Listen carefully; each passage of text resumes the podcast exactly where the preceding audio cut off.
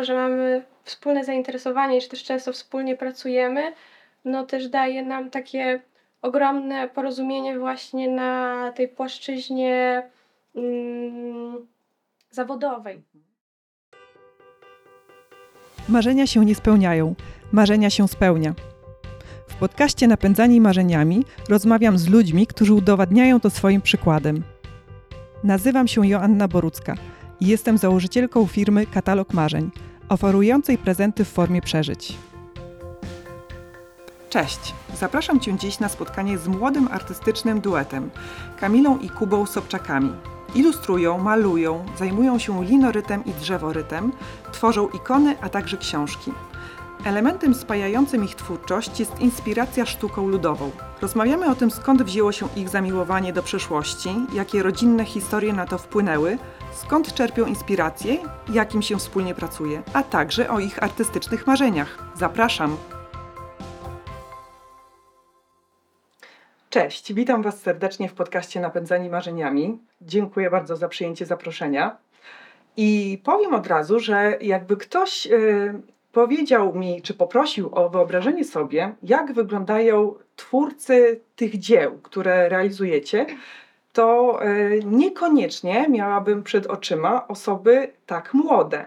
Dla widzów i dla, e, właśnie nie dla widzów, dla słuchaczy podcastu, którzy nie widzą naszych gości, powiem, że Kuba i Kamila mają 20 e, parę lat. A to, co tworzycie, to sztuka inspirowana sztuką ludową, czyli sięgająca całkiem daleko w przeszłość. Skąd się w Was wzięła właśnie ta miłość do sztuki ludowej? No, wydaje mi się, że y, u nas oboje wynika to z naszego przywiązania do jakichś takich tradycji rodzinnych, ale też z naszych zainteresowań w ogóle naszą rodziną. Na przykład ja bardzo interesuję się genealogią. bardzo dużo szukałam w archiwach dokumentów dotyczących moich dziadków, pradziadków i tak dalej. Sięgnęłam bardzo daleko. E, I w pewnym momencie no też to zainteresowanie zaczęłam łączyć ze y, sztuką. Zaczęłam portretować swoje prababcie ze zdjęć i tak dalej, ale zaczęłam się też interesować tym, czym dla nich mogła być sztuka. No większość mojej rodziny pochodziła ze wsi, nie mam jakichś y, szlacheckich korzeni raczej, z tego co mi wiadomo, więc interesowało mnie to życie ludzi na wsi. Y, I gdy okazało się, że y, sztuka ludowa i w ogóle folklor y, polski jest tak bogaty i i w legendy, i w podania, i w pieśni, yy, i też w malarstwo, czy na przykład malarstwo na szkle i tak dalej. No to jakoś tak bardzo pobudziło moją wyobraźnię yy, do tego, że też bardzo chciałam mhm. spróbować tego typu rzeczy i jakoś tak w ten sposób nawiązać.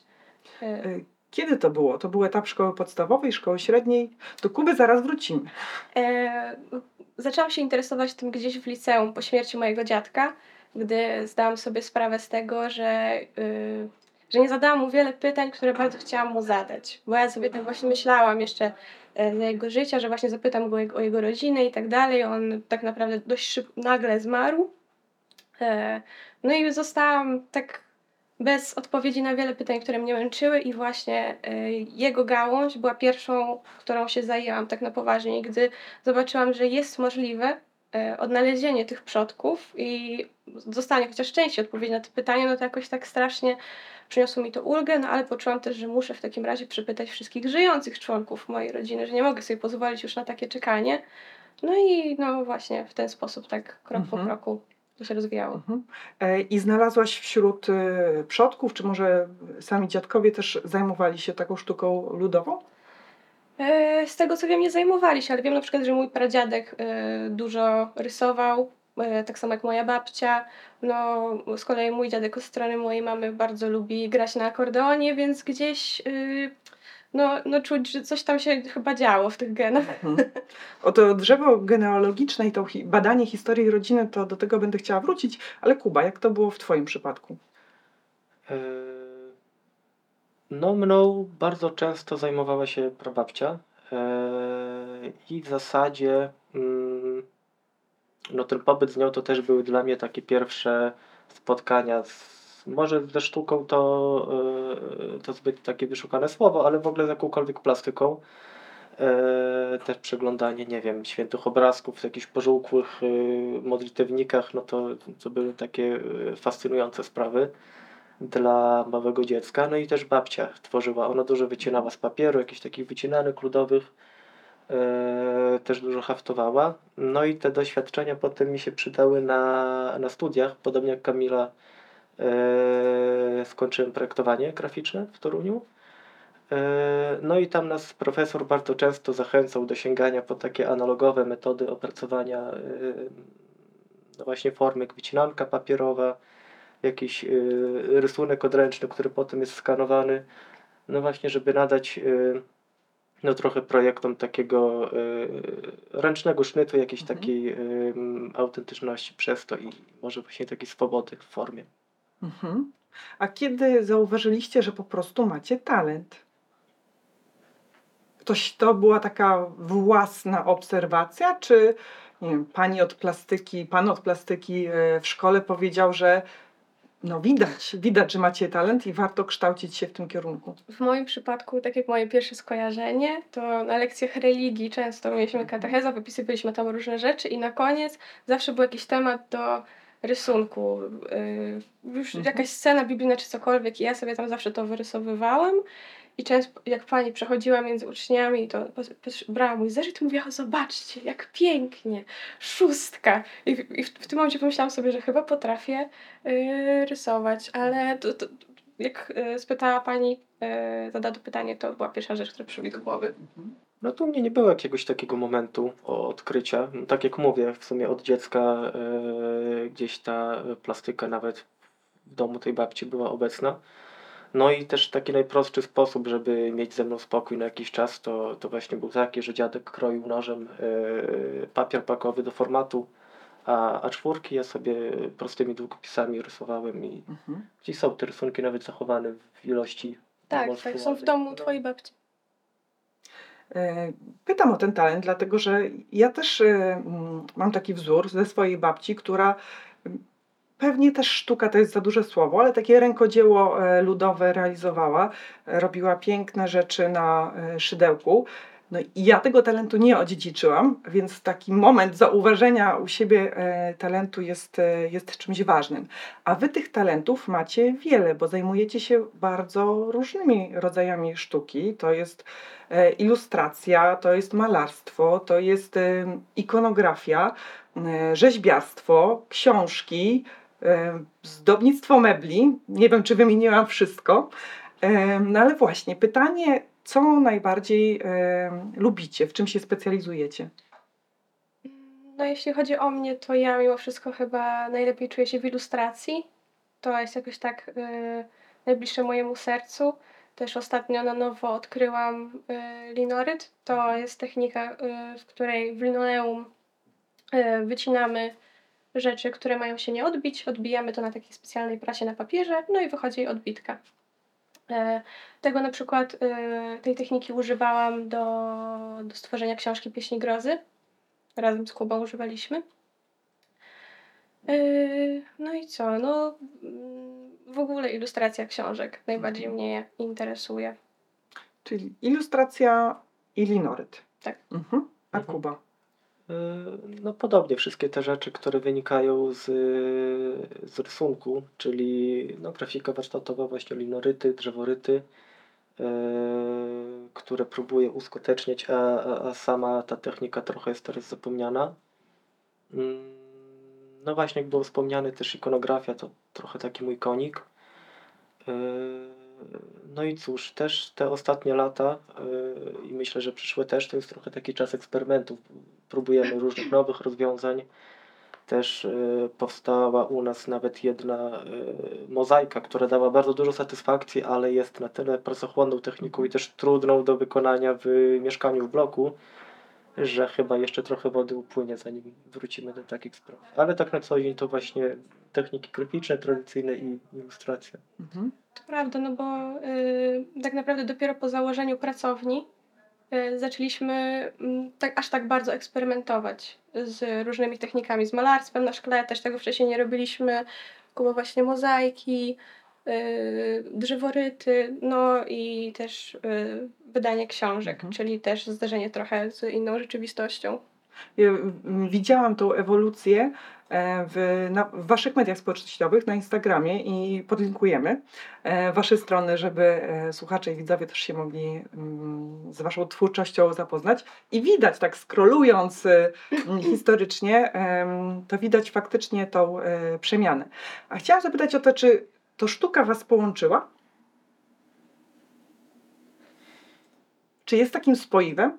Może takie pytanie i podpowiedź. Czy Kuba wyobrażasz sobie, że Kamila mogłaby być prawniczką, tak? A, a- Kamila, czy ty sobie wyobrażasz, że Kuba mógłby być informatykiem i byłoby tak samo? No z mojej strony, no jestem w stanie sobie to wyobrazić, e, oczywiście, ale myślę, że y, to, że mamy wspólne zainteresowanie że też często wspólnie pracujemy, no też daje nam takie ogromne porozumienie właśnie na tej płaszczyźnie mm, zawodowej. Mhm. y, że no podejrzewam, że ja jako ilustratorka i tak dalej, ciężej byłoby mi zrozumieć Kubę jako informatyka i jego problemy w pracy, niż wtedy, gdy opowiada mi o rzeczach, które doskonale znam. Więc na pewno to nas bardzo łączy, ale myślę, że to nie jest jedyna rzecz, która nas połączyła, ale na pewno jest bardzo istotna w naszym codziennym życiu. No to prawda. Myślę, że bez takich wspólnych zainteresowań na pewno mm, hmm, no, nie mielibyśmy tylu tematów do rozmowy. Nawet wieczorami bardzo dużo rozmawiamy o, o, sztuce, historii sztuki, o, o tym, co z tego wprowadzić też do, do naszej twórczości. Mhm. Także A komentujecie nawzajem e, swoją twórczość, swoje dzieła? Bo z jednej strony no to jest fajne mieć kogoś e, zaufanego, bliskiego, kto spojrzy tak trochę z boku na to, co się robi. Z drugiej strony no też jest taki dylemat, tak sobie wyobrażam, że może Mhm. być taki dylemat, że no, jak widzisz, że mąż albo żona e, no, jednak nie idzie w złą stronę, przynajmniej twoim zdaniem, no to jak to powiedzieć, żeby nie zrobiło się tej osobie przykro? To chyba u nas raczej... y, Nie, no na początku było trochę spięć y, w tej dziedzinie, też no głównie mm, no ja byłem tym katalizatorem sporów. Też nie zawsze potrafiłem ugryźć się w język. No ale cóż, myślę, że po tym czasie no darzymy też siebie takim zaufaniem również w tej materii takiej czysto plastycznej, że, że już sobie nie wchodzimy y, w drogę, chyba że druga osoba y, chce jakiegoś świeżego spojrzenia. No właśnie chciałam to dodać, że wypracowaliśmy sobie taki sposób, y, że jeśli nad czymś pracujemy, to druga osoba wie, że na przykład jeśli ja nad czymś pracuję, to ja zwykle pytam Kuby, jak już czuję, że to jest takie skończone dla mnie, Kuba, co o tym sądzisz? Albo jeśli czujesz, że coś jest nie tak, to Kuba, coś mi tutaj nie gra. Myśli, jak myślisz, co jest nie tak? I zwykle Kuba jest w stanie zauważyć ten niuans, na przykład, który mi gdzieś umknął, czy, czy czasem ja pomogę y, w czymś y, Kubie, ale raczej staramy się nie wchodzić sobie w drogę, kiedy jeszcze jesteśmy w trakcie pracy, rozpraszać kogoś i tak dalej, bo to nie pomaga. A tworzycie część dzieł wspólnie? Wiem, że y, jedna z książek, y, Pieśni Grozy, tak? To ta, ta książka Mhm. właśnie napisaliście, stworzyliście Mhm. e, ją wspólnie. Czy to jest jedyne takie wspólne dzieło, czy więcej? Mm, No, też nie ukrywamy, że w sumie ta książka to był taki pretekst, żeby się sprawdzić, czy w ogóle jesteśmy w stanie, czy, czy potrafimy. E, No też my operujemy trochę innym rysunkiem, trochę inną plastyką, trochę może też inną ekspresją. E, No i w życiu, i właśnie też tak w, w tej plastyce. E, No ale chcieliśmy zrobić coś takiego wspólnego i też bardzo długo szukaliśmy sposobu na to, żeby to jednak było e, spójne.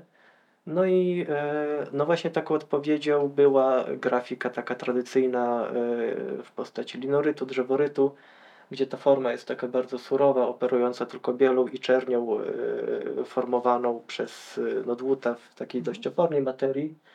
No i to chyba wystarczyło, mam nadzieję, żeby zespolić takie nasze różne dwa światy w jeden. Czyli część ilustracji jest y, autorstwa Kamili, część y, twoich, Kuba, tak? Tak. Mhm, Tak, mhm. podzieliliśmy się tak naprawdę pół na pół. Ja wzięłam połowę pieśni do zilustrowania, Kuba wziął połowę. No i uznaliśmy, że po prostu to będzie taki nasz eksperyment, właśnie, czy jesteśmy w stanie coś zrobić razem, bo no problemem jest tutaj to, że każde z nas musiało coś poświęcić swojego, z części swojej wizji, żeby powstało coś y, wspólnego, no ale z takim zadowoleniem stwierdziliśmy, że jesteśmy w stanie po prostu jakoś schować tą naszą dumę w niektórych momentach, y, no dla dobra całego projektu. E, Pieśni Grozy to jest książka, która przedstawia ludowe pieśni z e, regionu Podlasia. Korygujcie mnie, czy nie z Podlasia Y, tutaj? To podlaskie legendy Mhm. czterech kultur. One nawiązywały Mhm. do legend Mhm. Podlasia. Pieśni grozy są z terenów całej Polski. One pochodzą ze zbiorów spisanych przez wspaniałego etnografa Oskara Kolberga. Mhm. Także my wzięliśmy y, pieśni, które rzeczywiście y, istniały z różnych rejonów Polski, właśnie spisane przez pana y, Kolberga. Czy przeszłość jest dla Was ważna? Co jest w niej takiego e, ważnego, że do niej sięgacie zarówno w, w tych dziełach wizualnych, jak i właśnie w tej warstwie takiej książkowej? No myślę, że jest dla nas bardzo istotna i w ogóle to widać w naszej sztuce, ale także w naszym takim sposobie życia, że yy, na przykład gdy zwiedzamy albo gdzieś jesteśmy, na przykład widzimy jakiś piękny kościół, od razu wchodzimy, od razu analizujemy, jaki to jest typ sztuki, kiedy mogła na przykład dana rzeźba powstać i tak dalej, co, co mogło zainspirować artysty, co nam się podoba. E, tak samo e, w naszej pracowni, czy w, e, w tworzeniu tych wszystkich rzeczy, no, sięgamy wciąż do jakiejś tradycji, historii, do starych technik. No po prostu też mamy wrażenie, y, znaczy nie wiem, czy Kuba może się ze mną nie zgodzi, ale ja tak to odczuwam, że y, techniki trochę zapomniane przeżywają renesans teraz, jak na przykład drzeworyt, czyli wycinanie matrycy w drewnie, odbijanie i że ludzie te, też poszukują tego trochę że ta sztuka ludowa, no może gdzieś w czasach komunizmu stała się tak, mm, no trochę spłycona do takich jakichś y, prostych rzeczy sp- sprzedawanych w, w cepeli, które są tandent, tandetne po prostu. Mhm. No, a przyglądając się temu, jak ta sztuka ludowa wyglądała, te podania i tak dalej, yy, te prace, nawet malarstwo na szkle, że one są naprawdę wysokiej klasy i ci ludzie naprawdę mieli pojęcie, co robią. No my, jako osoby z wykształceniem, no jesteśmy w stanie powiedzieć, że to są na przykład bardzo dobrze skomponowane dzieła, że są bardzo dobrze dobrane kolory i że y, to nie jest takie proste stworzyć coś takiego, więc dla nas to jest ogromną inspiracją, jak ci ludzie, zwykle bez wykształcenia, takiego jak my teraz, ma, jakie mamy my teraz, byli w stanie tworzyć takie rzeczy. Mhm. To jest taki aspekt artystyczny, kulturalny, o którym y, mówisz, a jeszcze zastanawiam się z takiej perspektywy szerszej. Może dopowiem, co mam y, też na Mhm. myśli, bo tak dużo słychać w takiej warstwie, nie wiem, psychologicznej, coachingowej, że no ważne, żeby żyć tu i teraz, żeby też działać z myślą o przyszłości, ustanawiać sobie pewne cele, plany, a, mm, no, a przyszłość już była i minęła, więc żeby tak się na niej nie skupiać. No i, e, i to jest dla mnie to tak, taki kontrast, e, Mhm. bo e, dla mnie też przeszłość jest ważna e, z różnych e, powodów, ale właśnie chciałam zapytać, poza takim aspektem takim czysto artystycznym, właśnie inspiracyjnym, docenieniem e, kunsztu dawnych e, twórców, to, to co w tej przeszłości jest e, takiego istotnego dla Was?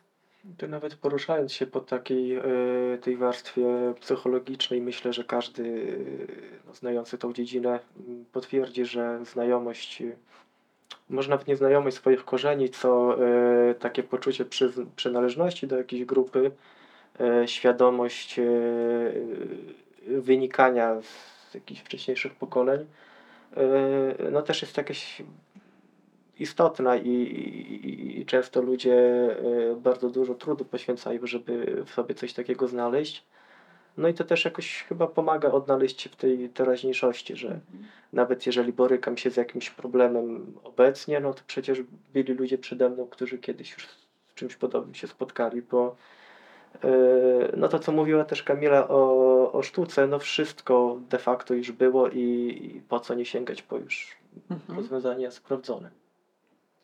Y, Zgadzam się. No, ja też mam trochę inne spojrzenie, może też ta genealogia tak na mnie wpłynęła, że zastanawiam się czasem, y, jak wyglądało to życie moich prababek i tak dalej. I to sprawia, że y, myślę z wdzięcznością o ilości szans, które ja mam dzisiaj, o tym, ile ja mogę zrobić, że tak naprawdę mam nieograniczone możliwości co do twórczości tego, kim chcę być, jak chcę się rozwijać, o czym chcę się uczyć, o, o czym chcę Mhm. czytać, co chcę zrobić, więc no właśnie wydaje mi się, że myślenie o tej przyszłości wręcz mi pomaga, czy czasem przypomina mi o tym, że yy, no tak naprawdę jeśli yy, się zepnę, to że mogę bardzo dużo zdziałać z rzeczy, o których marzę, czy które chciałabym zrobić. Właśnie Kamila, chciałam zapytać e, Ciebie teraz o to e, drzewo genealogiczne, bo tak standardowo drzewo genealogiczne kojarzy mi się z tak, historią przodków, ale historią w sensie imiona, nazwiska, Mhm. daty, miejsca zamieszkania, liczba dzieci, a domyślam się, że tam jest dużo, dużo więcej, bo są pewnego rodzaju historie, może co ktoś, jakieś nie wiem, wyzwania, problemy, osiągnięcia, czy chociażby wiedza, czym się, zajmował, czym się zajmowali przodkowie. Co ty wyniosłaś e, w tej warstwie takich historii rodzinnych, e, tworząc to drzewo? Bo doszłaś do 1700 któregoś roku. Tak, do, tyś, mój najstarszy przodek, którego udało mi się odnaleźć, urodził się w 1734 roku. Także to było takie moje poczucie, że wspaniale, no już to drzewo jest gigantyczne. E, Było kilka takich rzeczy, które mnie zszokowało. Pierwszą rzeczą, która mnie zszokowała, e, było to, że nie wiedziałam, że mój pradziadek jest pochowany w Toruniu. Nie miałam o tym pojęcia. E, To był ojciec mojej no, dawno zmarłej babci. Bo pochodzisz z zupełnie innych rejonów Polski. Dlatego cię zszokowało, czy? Mhm. Zszokowało mnie dlatego, że mieszkam w Toruniu, ale moi rodzice się tam przeprowadzili. Moja mama pochodzi z rejonu Kujaw, Aleksandrów Kujawski, Ciechocinek i tak dalej. Mój tata z kolei Mazowsze, Płońsk, o- okolice Płocka, Radomia i tak dalej. E, I ja nie wiedziałam o tym, mieszkając w Toruniu przez tyle lat, ani moja mama, gdzie to jest jej dziadek, że pradziadek jest pochowany na cmentarzu centralnym, więc dla mnie to był szok. Ja znalazłam ten grób, teraz raz na jakiś czas tam chodzę zapalić znicz właśnie w okresie e, wszystkich świętych. Nie wiedziałam też, że e, rodzice tego pradziadka również żyli w Toruniu, że ten mój prapradziadek e, budował kościół Chrystusa Króla w Toruniu, że moja praprababcia mieszkała w Toruniu na bydgoskim przedmieściu i pracowała w teatrze jako szatniarka. No jakoś tak też udało mi się dotrzeć w ogóle do siostry mojego pradziadka najmłodszej. Okazało się, że żyje, że mieszka na osiedlu obok w Toruniu. Zaprosiła mnie na obiad, jak się dowiedziała, kim jestem i przekazała mi mnóstwo pięknych zdjęć. E, właśnie zdjęcie mojego prapradziadka, mojej praprababci z pradziadkiem i, i resztą dzieci i no, też opowiedziała mi mnóstwo. E, mogłam też odwiedzić te miejsca, w których oni żyli i to dało mi jakiś taki no po prostu obraz tej Mhm. rodziny, która no dla mnie wcześniej nie istniała. Nie miałam po prostu pojęcia, że e, mieszkali w tym samym mieście co ja, więc no to na przykład było Mhm. wspaniałe. Mm, Jak tak e, opowiadasz o pradziadku i właśnie o tym, co robił w takich ważnych e, momentach, to mi się przypomniało, że no mój dziadek z kolei e, był jednym z, nie wiem jak to się precyzyjnie nazywało, kierowników takich grup budujących Pałac Kultury. I to, to jest fajne, bo jak sobie przejeżdżam koło Pałacu Kultury, to tak, to jest ten też moment przypomnienia, Mhm. o dziadku i właśnie sobie myślę, że no, jakiś kawałeczek e, tego znanego nam wszystkim, może niekoniecznie lubianego, tak, ale znanego nam wszystkim e, budynku, to mm, powstał dzięki, e, dzięki mojemu dziadkowi. Kuba, a w przeszłości twojej, twojej rodziny, czy jest coś takiego, co mm, uważasz za takie ważne nie wiem, fakty, momenty, coś, co szczególnie wpłynęło na to, jaki jesteś, na to, jaką drogę wybrałeś? Ja wiem, że już opowiadałeś właśnie o prababci i o tym rękodziele. E, A czy jest jeszcze coś, coś innego, co ci przychodzi do głowy? Mm. No, generalnie też lubię tak zagłębić się e, w genealogię. Wprawdzie nie mam takiego zacięcia do łączenia wątków i do rozwiązywania zagadek jak Kamila. E, dlatego no, też nie wiem tyle co ona. E, ale bardzo lubię słuchać e, historii o swoich przodkach, te, które oczywiście zachowały się w rodzinie. E, No wiadomo, że mnóstwo było wydarzeń tragicznych też związanych z okresem II wojny. To pozwoliło mi w sumie zrozumieć zachowania niektórych powiedzmy starszych i młodszych osób w rodzinie. Ale e, no też nie ukrywam, że, że, że z dumą czasem się słyszy takich rzeczy, jak na przykład mój pradziadek się dowiedziałem ostatnio, że e, no miał znamiona takiego miejscowego geniusza, sam skonstruktował e, traktor w momencie, kiedy jeszcze nikt nie miał, no też był kowalem z zawodu, mnóstwo rzeczy no, w takiej metalurgii zrobił, które mhm. do tej pory służą mieszkańcom jego miejscowości, jego wioski. Też tutaj mam głównie na myśli kaplicę, którą też pomagał budować. No. Mhm. Też to, co mówisz, tak, też e, tak bardzo ze mną rezonuje i no, jak słucham e, gości, to gdzieś tam się toczy z reguły u mnie w głowie proces myślowy i, i przypominają mi się e, różne rzeczy. Mm, Kamila, ty też e, mówiłaś o tym, że taka świadomość tej przeszłości pozwala, można powiedzieć, docenić e, to, gdzie jesteśmy i pokazuje, że że my dzisiaj to możemy, no w cudzysłowie wszystko, tak, biorąc pod uwagę, jak, jak trudno było naszym e, przodkom. Przypomniało mi się a propos tych takich tragicznych momentów, o których e, mówisz, Kuba, że mm, moja prababcia została wywieziona na Sybir, gdzie właściwie cała jej rodzina, mąż, dzieci, wszyscy zmarli. Ona wróciła do Polski i właściwie zupełnie na nowo e, mhm. rozpoczęła życie. Nowy mąż, e, kolejne dzieci i to jest takie mm, uświadomienie sobie właśnie, jaką siłę mieli, mieli dawniej nasi przodkowie. A Zaintrygowało mnie słowo zagadki, o których y, powiedziałeś. Właśnie, i wracając do tego drzewa genealogicznego, to jak się takie drzewo y, buduje? Jak się odkrywa przodków z y, XVIII wieku? Przede wszystkim trzeba zacząć od wypytania wszystkich, którzy żyją o jak najwięcej bo bez tego jest bardzo trudno. E, no ja mam szczęście, że żyje moja babcia i że żyje mój dziadek i przemęczyłam ich na wszelkie możliwe sposoby e, pytaniami takimi jak na przykład e, gdzie są pochowani, pochowani moi pradziadkowie albo prapradziadkowie, czy kojarzą jak się nazywali. Najważniejsze są informacje takie właśnie jak gdzie ktoś jest pochowany, jak ma, miał na imię, mhm. jak miała na imię jego żona, no i w Polsce istnieją urzędy stanu cywilnego i jako rodzina mamy prawo ubiegać się o akty zgonu tych osób. Mhm. Więc jeśli wiemy na jakim cmentarzu ktoś jest pochowany, najlepiej, żeby też znać y, na przykład datę zgonu, ale no tu można sprawdzić na nagrobku zwykle, y, i wnieść pismo do Urzędu Stanu Cywilnego o odpis takiego aktu. To jest często płatne, ale nie ma zwykle żadnych problemów y, takich prawnych z mhm. tym.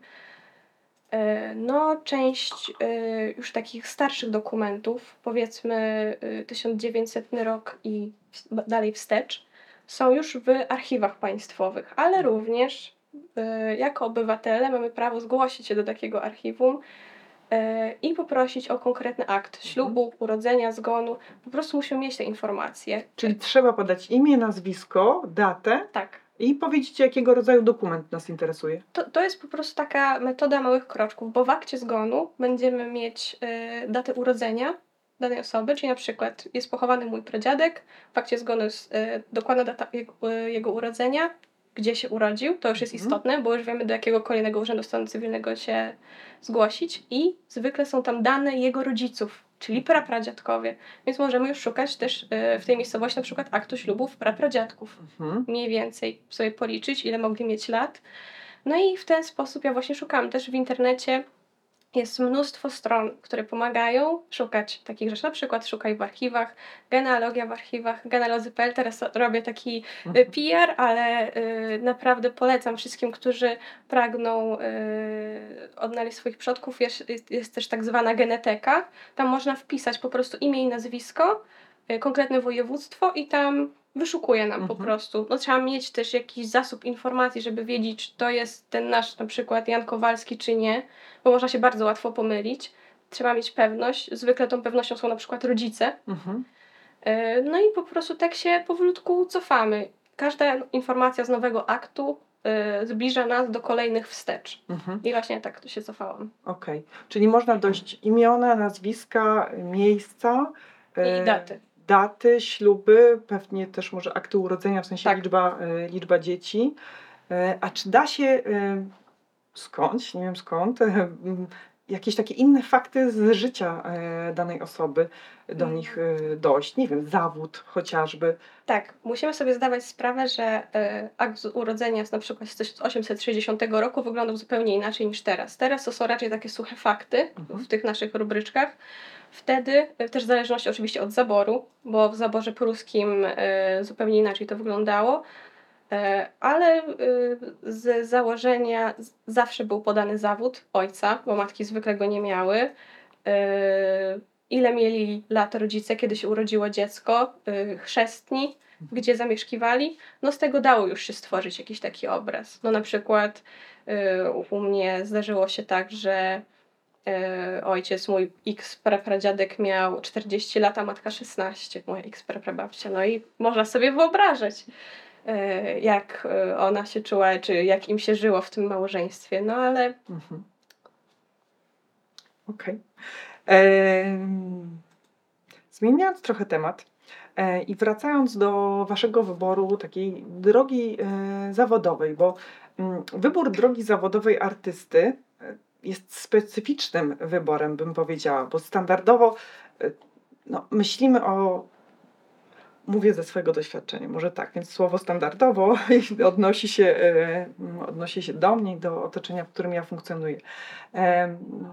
No i wracając, także standardowo no myślimy o zawodzie, który pozwoli nam zarabiać, a gdzieś mm, w czasie wolnym, weekendami będziemy mogli realizować swoje pasje. Wybór zawodu artysty właśnie wiąże się z tym, że my się skupiamy na e, rozwoju swoich pasji. Czy znajomi, rodzina na tym etapie, kiedy zdecydowaliście się iść na studia artystyczne, to podpowiadali, że mm, a może to nie jest najlepszy wybór, właśnie, czy, czy były takie głosy, czy nie? Czy właśnie było raczej takie pełne wsparcie? Z mojej strony y, moi rodzice, kiedy wie- dowiedzieli się, że chcę iść na Wydział Sztuk Pięknych i dalej jakby kontynuować y, w tym kierunku moją naukę, no to właśnie zadawali mi takie pytania, y, no nie w takim geście złości na Mhm. mnie, tylko bardziej takiego zmartwienia, y, co potem. No, bo zastanawiałam się, czy może iść na malarstwo i tak dalej, żebym się zastanowiła, no jak sobie potem poradzę i mm, być może byłabym w stanie wyżyć jako malarka, ale zdecydowałam się na grafikę właśnie z tego względu, że y, no teraz jest sporo pracy na grafików, dla grafików, a ja jeszcze wtedy nie do końca wiedziałam, w jakim dokładnie kierunku y, będę chciała się udać, jeśli chodzi o sztukę. Y, nie wiedziałam, że aż tak bardzo wciągnie mi ilustracja i że pójdę w stronę książek. Y, Ale y, no, kiedy już obrałam tą drogę, rodzice bardzo mnie dopingowali, także jestem im za to bardzo wdzięczna. Kuba? No, w moim przypadku e, no wiadomo było, że na pewno to musi być jakiś zawód związany z, e, z sztuką, z plastyką, z rysunkiem. E, no wiadomo, że marzeniem rodziców było to, żebym poszedł na architekta. To taki stereotypowo dobrze płatny zawód, dość konkretny. E, no, jakoś tak się potoczyło, że też zdecydowałem się na grafikę e, z podobnych powodów co Kamila, bo mm, jest to kierunek, który daje bardzo szerokie potem pole do, do wykorzystania w pracy. E, No a jednak jest bardziej tak związany rzeczywiście z pracą manualną niż, y, niż z liczeniem w komputerze.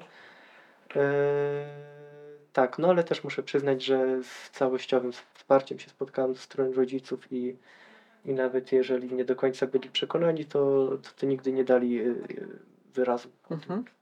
A czy dzisiaj da się podzielić jakoś takie wasze życie zawodowe na, na tą część taką bardziej zawodową, w cudzysłowie komercyjną, na po prostu konkretne zlecenia, versus tą część artystyczną, gdzie no, dajecie wyraz y, swojemu talentowi, swojej pasji? I jeśli się da, to jakie to są proporcje? Mm, No, w zasadzie teraz to tak trochę wychodziło, że robiłem pół na pół takich Mhm. komercyjnych jakichś e, składów książek, e, ulotek, plakatów e, z takimi rzeczami e, dla siebie. E, No niemniej ostatnio widzę, że ta proporcja trochę jest szkodliwa dla, dla mnie samego i, i jednak y, będę szedł y, w tą stronę, żeby robić jak najwięcej takich rzeczy, które dają mi satysfakcję. Mhm. Zwłaszcza, że nie ukrywam, praca z, z klientem e, dla grafika no jest nierzadko e, kłopotliwa, bo jest zawsze to takie starcie e, z wyobrażeniem klienta o mojej pracy, a, z rzeczywistością. Pewnie w szczególności dla grafika z artystyczną duszą, bo ktoś, kto od początku Mhm. kształci się pod kątem realizacji tego, co klient zamawia, trochę inaczej może podchodzić e, do pracy niż, e, niż ty. Mm, No na pewno może nie przywiązuje się tak bardzo do Mhm. pewnych rozwiązań, które wyznaje za, za dobre. No, w moim przypadku y, wydaje mi się, że mm, stworzenie tej naszej pracowni y, sprawiło, że no teraz praktycznie w 100% mogę się oddać y, tworzeniu takiej sztuki, mm, no, o której zawsze marzyłam, żeby ją robić. To stworzenie tej pracowni to też był taki eksperyment, też nie byliśmy pewni, jak to się potoczy i czy po prostu nie wrócę do normalnej e, pracy grafika na pełen etat. Mhm.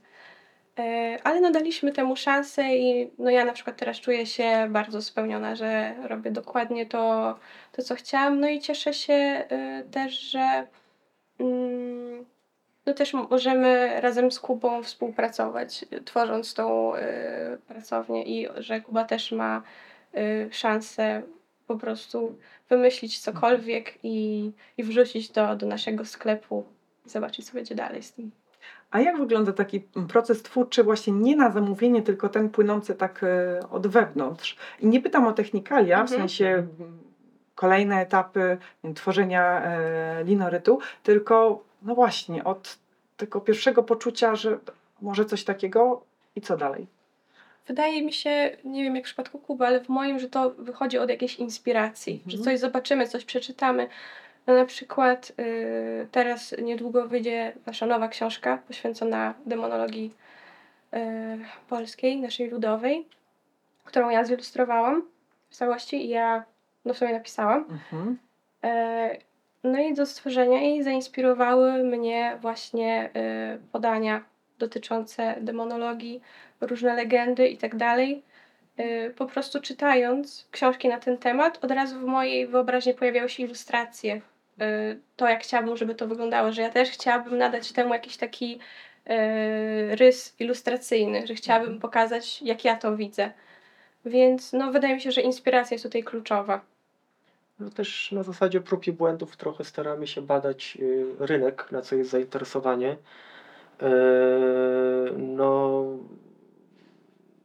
po tym takim yy, boomie na Wiedźmina i różnych takich sprawach, to zainteresowanie właśnie taką demonologią, czy, czy mitologią polską, czy ona istnieje, czy nie, to jest Mhm. zupełnie inny temat. Yy, I mnóstwo wychodzi takich spraw, może nie do końca merytorycznie yy, poprawnych i też yy, ta plastyka yy, no nie zawsze opiera się na takich powiedzmy historycznych korzeniach, a bardziej na, na, na takiej grafice no, no rodem z takich, Mhm. nie wiem, książek fantazji, to czasem może dla kogoś się wydawać kiczowate. A nawet właśnie w tej książce najnowszej Kamili to, to, to jest jakby taka próba podejścia do tego e, popularnego tematu, ale może w, tak z większym zaangażowaniem. No właśnie, wiecie, kim są e, wasi klienci? Mam na myśli mm, wiekowo, e, cokolwiek innego. Y, No właśnie, ta grupa jest jakoś tak niesamowicie duża i, i bardzo wszechstronna. Y, Dużo jest też osób z zagranicy, z Polonii, które chyba, y, nie wiem, kupienie książki o podlaskich legendach czy o pieśniach ludowych jakoś tak zbliża ich do kraju, bo to są zwykle osoby, które mają korzenie właśnie polskie albo kupują prezenty dla kogoś z Polski. Y, Ale też wydaje mi się, że dużo Polaków zaczyna wracać z taką czułością trochę do tej sztuki wsi, że zaczyna się tak to od, odczarowywać, że to nie jest tak, że nie wiem, teraz y, generalizując, y, wieś głupia, miasto mądre, tylko że w tej wsi y, właśnie jest y, wiele piękna i dużo rzeczy takich niesamowitych, y, trochę zapomnianych, trochę zmiecionych pod dywan. Teraz wraca się do y, książek y, pisanych właśnie przez historyków i etnografów wydaje się je na nowo i są bardzo popularne. No, tak jak Kuba powiedział, myślę, że duży wpływ na to mógł mieć Wiedźmin Mhm. również, że się do tego wraca, ale też wydaje mi się, że w innych krajach e, coraz bardziej e, zwraca się uwagę, na przykład, nie wiem, mitologia nordycka, mitologia germańska, e, że no, mm, państwa czy narody się cieszą z tego, są dumni, wykorzystują to, a my w Polsce jakoś tak zapominamy trochę o tej tradycji, więc cieszy nas to, że ten odzew jest tak duży. To jest fajne, że są takie elementy popkultury, które sprawiają, że jakoś wracamy do tej Mhm. przeszłości. Tak. E, I ja też myślę o moich dzieciach, które no wczoraj z Tosią przechodziłam przez listę seriali, e, które mogłaby obejrzeć. Tam pojawiło się Ania, nie Anna, o Ani z Zielonego Mhm. Wzgórza i no, widziałam dużą niechęć, żeby oglądać taki serial, no bo przecież, no nie, to nudy są. Nie? E, I e, no, już nie, nie, nie będę tu z moją córką polemizować e, na, na antenie w szczególności, e, no ale właśnie fajne jest, że jak można powiązać tą historię z czymś, co jest popularne na fali, no bo to wtedy sprawia, że tak naturalnie jednak e, te młode pokolenia wracają do przeszłości. Um, takie pytanie, ciekawa jestem bardzo e, odpowiedzi. E, Kamila, które dzieło Kuby najbardziej lubisz? Chyba naszą ikonę ślubną. Mhm. E, Kuba ją wykonał dla nas, bo mieliśmy ślub w cerkwi. E, Stoi w takim, na takim piedestale w, w naszej sypialni, no i za każdym razem, kiedy na nią patrzę, no to tak te wszystkie takie ciepłe wspomnienia wracają, ale też jest dla mnie wyjątkowo piękna. E, Wszystkie ikony Kuby są piękne oczywiście, ale w tej no jest po prostu coś takiego, że mogłabym na nią patrzeć bez końca. Tak, tak. e, Wiedziałeś o tym, Kuba? Czy e, podejrzewałeś, że taka będzie odpowiedź? No myślę, że tak. Mhm. To, to był jeden z typów. To sprawdźmy w drugą stronę Mhm. teraz. Eee, No mi tak najbardziej chyba z, też z osobą Kamili się kojarzy kopia obrazu renesansowego eee, świętej Barbary, eee, no, który, z którego bije jakiś taki spokój i też y, nie wiem na, na jakiej zasadzie też chyba psycholodzy mają pewne teorie na ten temat. No ale Kamila też namalowała tu świętą Barbarę tak, że, że, że w sumie y, wygląda jak jej portret. To tak, y, nawet swego czasu ten obraz był w naszym sklepie. Kamila chciała go sprzedać, ale, ale zabroniłem. Prawda. No tak, myślę, że warto część takich dzieł najważniejszych dla artysty to zachować. Mamy, tak, mamy część takich dzieł, które miały iść na sprzedaż, a potem stwierdziliśmy, że jednak zostaną w domu. Mhm. A słuchajcie, już tak e, do końca, bardzo się zbliżając, to chciałam się zapytać, czy macie takie swoje indywidualne albo wspólne artystyczne marzenia? Mm, No na pewno takim marzeniem i wyzwaniem, e, które przede mną stoi, to e, też jest tworzenie książki na, na bazie e, drzeworytu. E, I tutaj tak mówię pod kątem e, swojego doktoratu. No i tak, no i mam nadzieję, że, że uda mi się stworzyć jakąś taką starą, nową jakość, żeby jednak w tych bliskich dla mnie tematach się poruszać i żeby stworzyć no coś opierającego się na, na przyszłości, ale jednak z taką no, wrażliwością teraźniejszego, współczesnego człowieka. Mhm. To już jest konkretny e, temat e, na tą książkę? Mm, Tak, no ja opracowuję w technice drzeworytu, który potem oczywiście w programach cyfrowych e, obrabiam, e, szlifuję. E, no a książka będzie o przysłowiach polskich. Uwielbiam polskie przysłowie.